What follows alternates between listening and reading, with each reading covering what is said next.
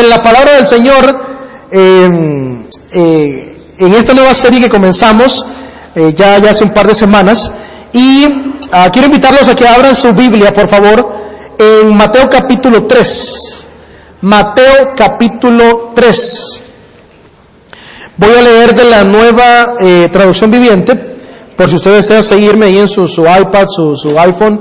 Mateo capítulo 3, verso 13 al 17. Mateo capítulo 3, verso 13 al 17. Antes de leerlo, yo no sé cuántos de ustedes alguna vez han tenido la oportunidad de ser sorprendidos por algo que no esperaban. Ah, en el buen sentido, por ejemplo, un espectáculo. Eh, esta semana estuve, eh, tuve la, la, oportunidad, la bendición de compartir con varios ministros de jóvenes en la ciudad de Dallas. Eh, y me llamó la atención un acto diferente que hicieron de entretenimiento, ¿no? En, el evento.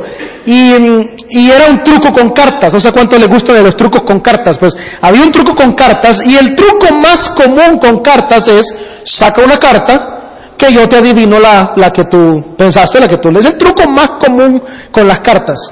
Eh, tal vez algunos de ustedes saben un, un truco como ese. Entonces el maestro de ceremonia dice, quiero invitar a fulano de tal a que suba al escenario y que pueda eh, eh, ayudarme a hacer este acto de entretenimiento. Entonces la persona sube y sube con un pedazo de duct tape aquí en la boca. Entonces tiene el pedazo de duct tape y anda con unas pancartas. Él no habla, él saca pancartas y la pancarta decía hola. La otra pancarta decía aplaudan. Otra pancarta decía eso. O sea, todo va con esa secuencia. Y entonces en una de las pancartas están dialogando entre el, hombre con el tape y el maestro de ceremonias y saca una pancarta y en la pancarta dice, tírame las cartas. Ya él ha escogido una carta antes. Le dice, tírame las cartas. Entonces el tipo viene y le tira las cartas en la cara. No era como estaba planeado, así que todas las cartas cayeron eh, al piso y entonces dije yo, ya, ya no, aquí no hay, no hay, no hay posibilidad, no, no hay opción de que el hombre le adivine la carta que tiene. Eso no, no va a pasar. Se cayeron, el propio puso una cara, el, el tipo con el duct tape que dije, ya se acabó el truco. Esa fue la percepción que todos tenemos. Dije yo, bueno, no sé qué tipo de acto es este. Entonces, luego saca otra pancarta y dice, bueno, igual voy a adivinar qué carta es la que tenías y te la voy a mostrar, te la voy a, a, a entregar. Y el tipo, eh, todos pensábamos que iba a agarrar la carta del piso o alguna cosa por así. Y entonces el Dios observa otra, otra pancarta y dice, ya me cansé, este tape me está lastimando la boca. Y el tipo se arranca el tape y cuando se arranca el tape hay una carta doblada. Y cuando él abre la carta, es la carta que el otro había escogido. Y toda la audiencia se queda ahí aplaudiendo y, asustados, asombrados. Y yo pensando, mire cómo es esto cuando uno ve estas cosas, yo pensando, ¿cómo le hizo? ¿Cómo le hizo para jugar con la mente de todos? ¿Cómo es que nadie se percató que la carta estaba ahí? Trucos que al final, como dicen, un buen mago nunca revela sus secretos. Sin embargo, ese final no era como ninguno de nosotros esperábamos que él adivinara la carta. Estábamos pensando en X o Y cantidad de trucos que hemos observado, pero al final nos sorprendió con algo diferente. Nos sorprendió con algo que era no tan tradicional, pero nos maravilló.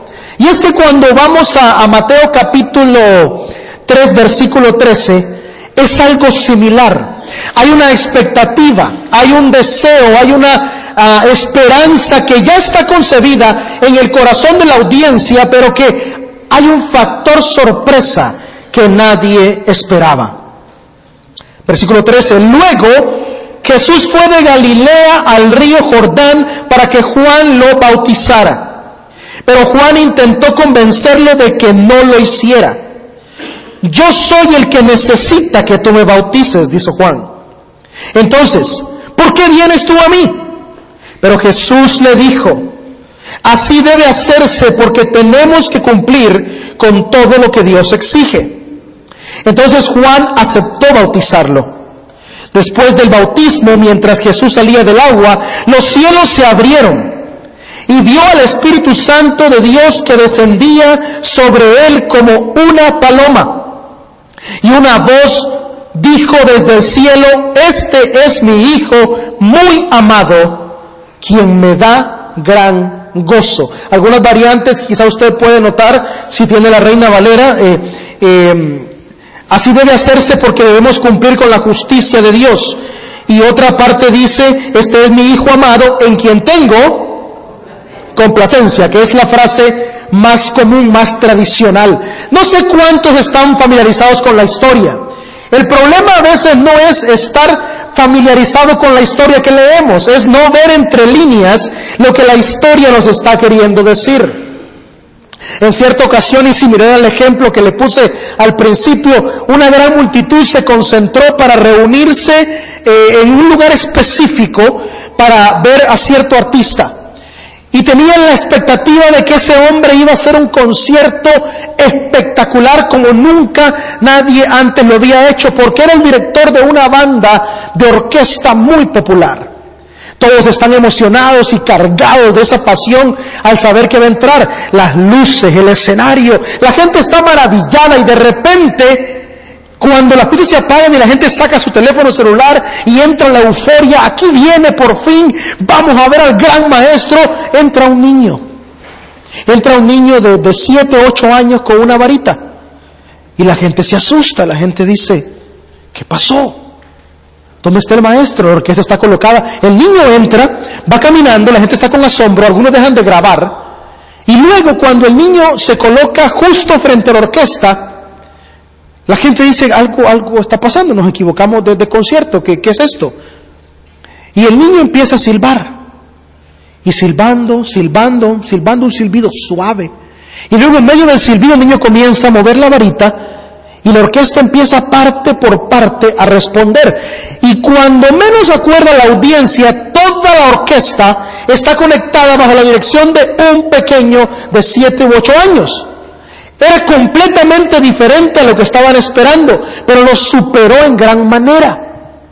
¿Por qué? Porque cuando aprendemos a ver la historia entre líneas, encontramos aspectos específicamente de este relato que hablan a mi vida de una forma extremadamente poderosa. Como siempre, antes de hacer una aplicación, quiero darle un poquito de contexto de lo que acabamos de leer.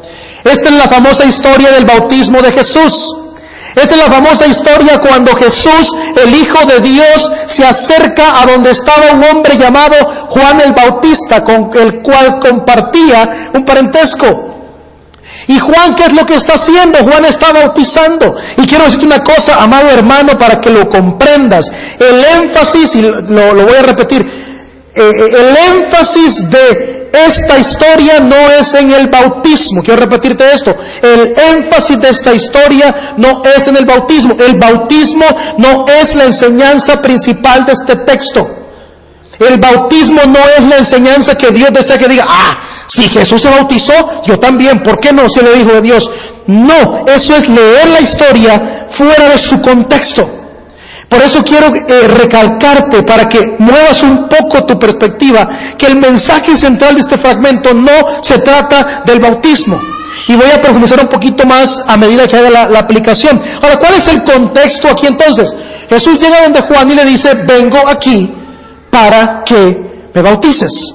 Acuérdense que Juan había dicho, otro que viene, que no soy yo, los va a bautizar en Espíritu Santo y fuego. O sea, pónganse las pilas porque hay otro que viene que es superior a mí. Él está hablando de Jesús.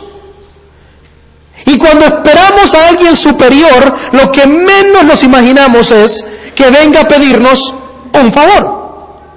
Jesús se acerca y le dice a Juan, por favor, bautízame. Y Juan dice, no, no, no, aquí algo no encaja. Yo no te puedo bautizar, tú deberías bautizarme a mí.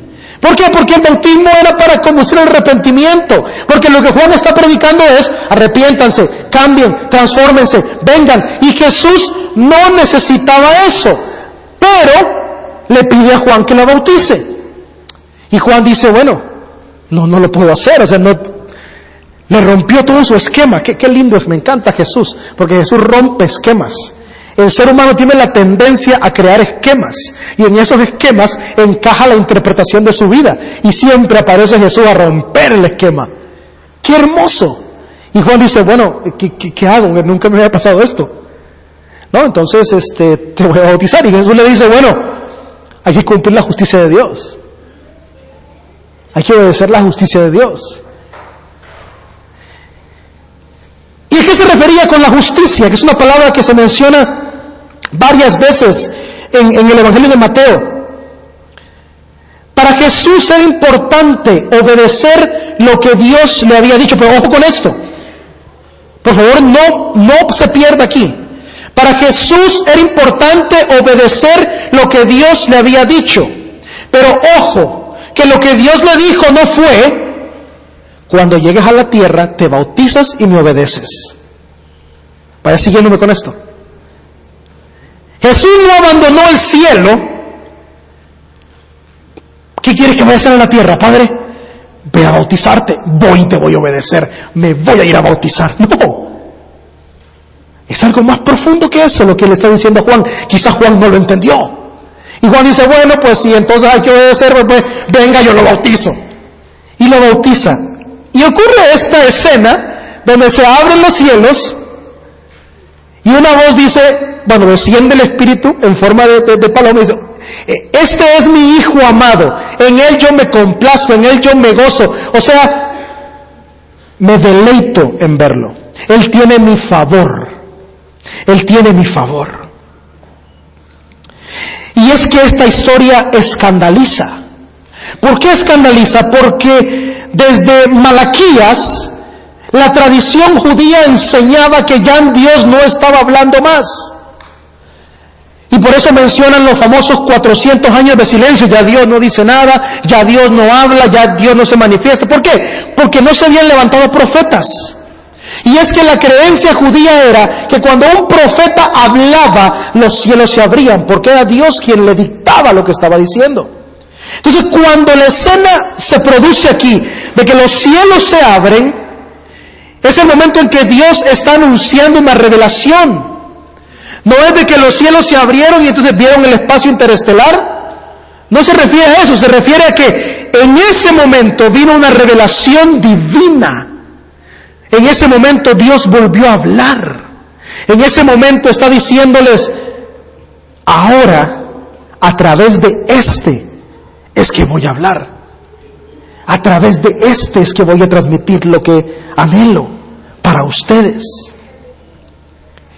y se rompe un silencio que probablemente, escucha lo que le voy a decir, probablemente no era un silencio, sino la falta de percepción de la presencia de Dios. Porque estaban acostumbrados a escuchar a Dios de una sola forma y probablemente se perdieron mucho de eso. Pero ahora aparece Jesús y Jesús dice, bueno, bautízame, aquí estoy. Y esta voz confirma eso. ¿Qué es lo que tenemos aquí? una afirmación de lo que la identidad de Jesús es. Y te voy a decir que la lección más importante que nosotros hoy debemos recordar es que cada aspecto de la identidad de Jesús también me define a mí. Te voy a recordar esto. Cada aspecto de la identidad de Jesús también me define a mí. Mira, vivimos en una generación que la gente piensa que solo son los jóvenes, que solo son los millennials o la generación Z los que tienen una crisis de identidad. Y es que tú le preguntas a un joven de 12 años qué quiere para su vida y te dice, ah, no sé. Le preguntas al de 15, ah, no lo he pensado. Le preguntas al de 18, no sé. Y al de 25, lo que sea. Y le preguntas a uno de 50, Dios sabe dónde me lleva. ¿Cómo se llama por 50? ¿Cómo que dónde te va a llevar? ¿Por qué? Porque la identidad es una búsqueda genuina, un anhelo profundo del corazón. El corazón nuestro por naturaleza, no importa dónde naciste, no importa en qué cultura, no importa qué Dios creciste alabando, hay tres cosas que hay en tu corazón que son parte de tu naturaleza. El sentido de identidad, el sentido del propósito y el sentido de pertenencia. Y esas tres cosas están allí. Y todo lo que el ser humano hace tiene que ver con esas tres cosas. Si yo no sé quién soy, no sé cuál es mi propósito. Y si no sé cuál es mi propósito, tampoco encajo, tampoco puedo pertenecer. Por eso la identidad es importante. Pero más importante entender de que lo que Jesús es, soy yo también. Te dirá, pero ¿cómo? ¿Cómo? No, no, no, no, no, no entiendo, hermano. Jesús tenía como misión principal como misión profunda. Y la redención, la crucifixión, todo eso es parte de esa misión general. Jesús tenía como propósito que nosotros entendiéramos lo que representábamos para Dios. Un día me hicieron, creo que le he contado esto, me hicieron una pregunta en una clase los jóvenes y me dijeron, bueno, un joven me lo preguntó hace mucho tiempo, me dice, ah, hermano, no creo en el relato del Génesis. No creo en lo que dice el Génesis de que Dios creó al hombre a su imagen y semejanza. Y le digo yo, ¿por qué no crees? Porque hay como 35 historias más, más antiguas incluso que el Génesis, lo cual me dice a mí que el Génesis, la Biblia, es una copia de un montón de manuscritos aún más antiguos. Entonces, ¿qué me dice a mí si son similares? Y entonces le digo, ¿los has leído todos? Fue la primera pregunta que le hice. ¿Los has leído todos? Y dice, no, pero me leí tres. Ah, se tres, sí. Y entre los tres que te leíste, ¿te leíste también la Biblia? No. Entonces, bueno, lee, la ahora. Y le puse que leyera. Y cuando terminó de leer, le dije, de las tres que leíste antes y esta cuarta, que es la Biblia, ¿qué encuentras diferente? Nada. Los nombres de los dioses, pero al final Dios los hizo, los, dioses X o Y, quien fuera, los hicieron a todos. Así que no hay diferencia. Yo no creo. Le digo, hay una diferencia. Y le, dije lo mismo que le dije a usted hoy. Leer entre líneas, hay una diferencia. ¿Sabe cuál es la diferencia? Que de todos los relatos antiguos de la creación, el Génesis es el único relato que afirma que Dios creó al hombre con dignidad. Todos los demás relatos antiguos de la antigua Mesopotamia, del antiguo Egipto, relatan que Dios creó al hombre para esclavizarlo, para usarlo para sus propios fines a fin de avergonzarlo. Pero el Génesis dice están equivocados. Lo hizo a su imagen y semejanza y le dio dignidad, le dio propósito, lo elevó al punto que dijo, son hechos a mi imagen y semejanza. Y son hechos no para ser esclavos de los dioses, sino para reinar sobre todo lo que he creado.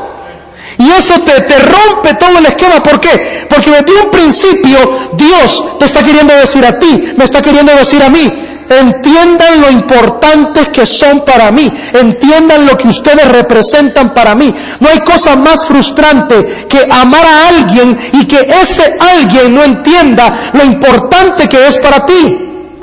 Es frustrante querer mostrar amor a alguien que todo el tiempo te dice, a pesar de que le muestras amor, que no siente tu amor y que no entiende.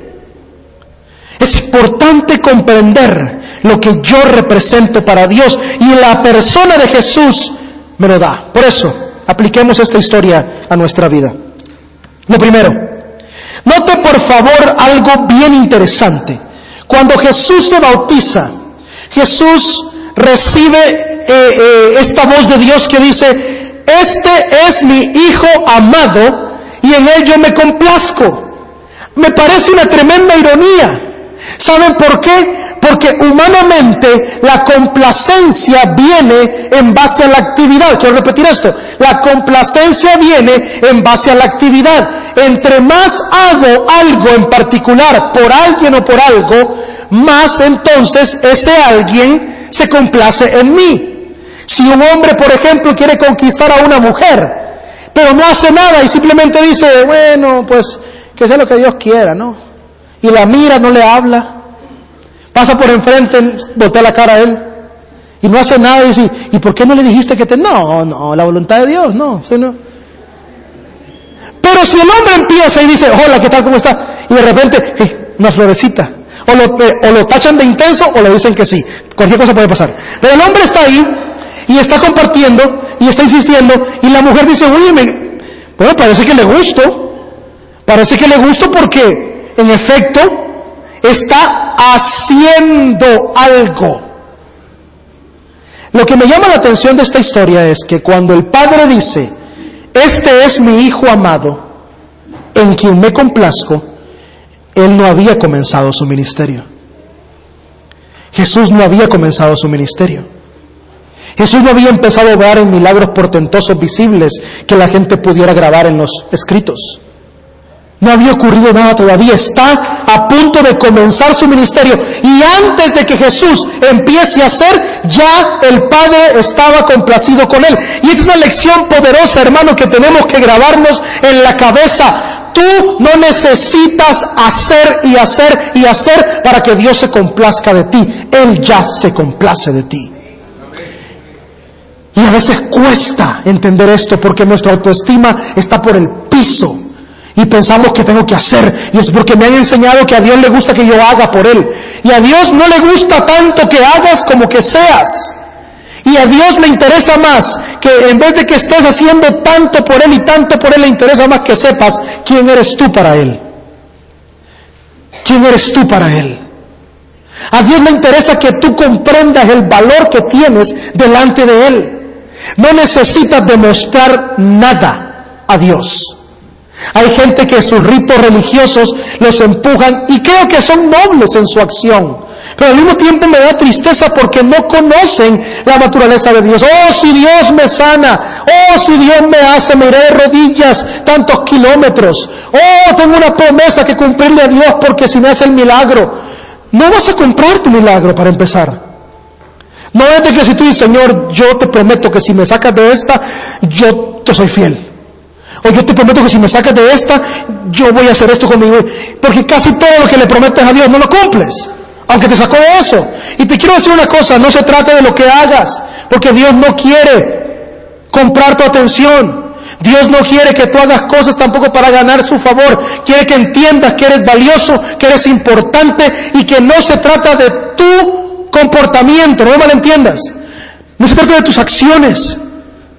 El énfasis alto en la conducta lo que ha hecho es desvalorizar el, eh, redundancia, el valor de las personas.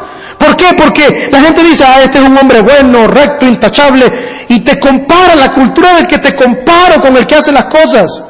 Y estamos comparando, y para nosotros, ante nuestros ojos, el que hace ciertas cosas es bueno, y el que hace ciertas cosas es malo. Y eso es una cosa de nuestra cultura que está tan arraigada, pero es tan dañina. Y Dios quiere que entendamos que no se trata de nuestras acciones, sino de entender lo que valgo para Él. Segunda aplicación importante de, esta lección.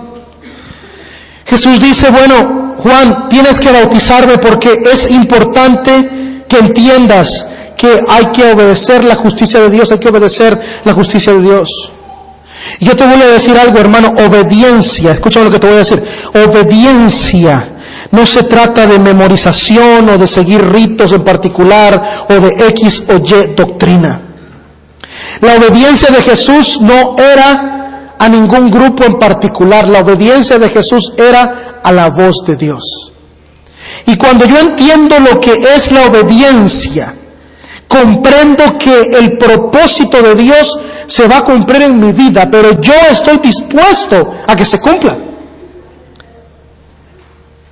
¿Y cuál es la obediencia a la que Jesús estaba sometiéndose? Lo que te quiero decir. La obediencia no era que el Padre le dijo, como te dije antes, te voy a mandar a la tierra y te vas a bautizar para que así todos también se bauticen. No. La obediencia era, vas y vas a ser uno de ellos. Y Jesús vino y, se puso a hacer todo lo que ellos hacían. ¿Qué hace esta gente? Ah, se bautizan me voy a bautizar. ¿Por qué es importante el bautismo para ellos? Es importante por esto y lo voy a hacer. Quiero experimentar lo que ellos están experimentando. ¿Qué hace esta gente? No, trabajan. Trabajan, sí, trabajan duro. Voy a trabajar. Trabajar y voy a construir. ¿Qué, hace esta gente? No celebran ni comparten nada. ¿Y allá quién vive? Ah, es un recolector de impuestos corrupto, sucio, pagano, inmundo, seguramente va al infierno. Voy a ir a comer ahí, ya vengo. Y allí estaba Jesús. Saqueo, baja. Y todo el mundo, ¿sabe quién es Saqueo? Voy a comer contigo hoy. Jesús vino para ser uno de nosotros y para enseñarnos la verdadera justicia, para enseñarnos dónde debe estar la iglesia y cuál debe ser su posición. Iglesia, yo te quiero decir que la identidad de Jesús en estar con los que más necesitan, en vivir con los menospreciados, el estar alrededor de aquellos que el mundo no quiere, el, el, estar presente en la vida del que necesita y que nadie se acuerda, el estar allí para el rechazado, el estar ahí para aquel que es inmundicia para el mundo, el compartir, el conectar. Hace falta una iglesia que entienda esto. Porque vivimos en una iglesia que todavía se cree muy importante. Una iglesia en general que piensa que tiene un lugar en un pedestal. Cuando Jesús dice, yo les enseñé que hay que bajarse, no subirse. Cuando Jesús dice, no se trata de que ustedes caminen con un manto de santidad superior al del mundo, sino de que atraigan y lleven su santidad a ellos. Y la verdadera santidad es sentarse, compartir y convivir con aquellos que el mundo tacha y que el mundo etiqueta, con aquellos olvidados, menospreciados, vagabundos, aquellos que el mundo ha determinado que no son tan buenos como ellos son, aquellos que el mundo ha determinado que no poseen las grandes habilidades que otros sí poseen. El mundo categoriza inmediatamente por tu posición política, por tu posición social, por tu posición respecto a X o Y tema, automáticamente te meten en una caja y Jesús dice rompan la caja y vayan donde todos. Estén con ellos, sean parte de ellos, vivan como ellos. Esta historia nos relata a profundidad el principio de la encarnación. La encarnación no se trata acerca de simplemente la crucifixión para el perdón de nuestros pecados. Era hacerse uno de nosotros para que entendiéramos el valor profundo de su amor. Porque no existe muestra más grande de amor que hacerte parte del que amas, que ser parte de aquel que está cerca de ti. Y eso es lo que Jesús nos dice. La identidad en la que Jesús me enfatiza y en lo que quiero que te lleves hoy es, vales para Dios por lo que eres, no por lo que haces. Aunque el mundo te tache, aunque la propia iglesia y la religión te tachen y pongan etiquetas en tu vida y determinen quién va al cielo, quién va al infierno, tú vales por lo que eres para Dios, no por lo que haces. Nunca te olvides de eso. Y número dos es esa identidad que me recobra el valor, la que me impulsa a vivir encarnado, a vivir conectado, a entender que Jesús quería ser uno más para experimentar todo lo que yo experimento, mi dolor, mi angustia, mi alegría, mi gozo. Él no es ajeno a ninguna de las cosas que me ocurren. De la misma forma, Él nos llama a conectarnos con aquellos que el mundo no quiere conectarse. Al final las palabras del Padre son, este es mi Hijo muy amado, quien me da gran gozo. ¿Sabe qué es lo interesante? Que todo el Antiguo Testamento decía que el amado de Dios era Israel. Israel entró en un complejo grande. Soy mejor que todas las naciones. Nadie es como yo. Porque el Dios verdadero me ama a mí. Y desde el cielo se escucha una voz que no dijo, este es mi pueblo, Israel, a quien amo. Dice, Él es mi hijo en quien yo me complazco, entendiendo que todos los que están en el Hijo también reciben el aplauso del cielo. Pónganse de pie, por favor. Vamos a, a cantar y mientras cantamos...